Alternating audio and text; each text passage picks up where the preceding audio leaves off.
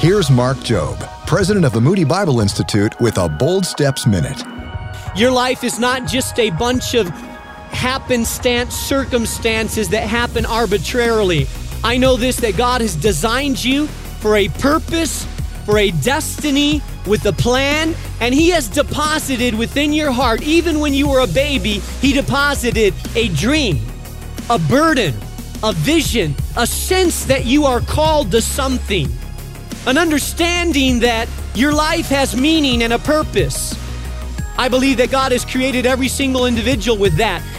You may have forgotten the dream. You may be ignoring the dream.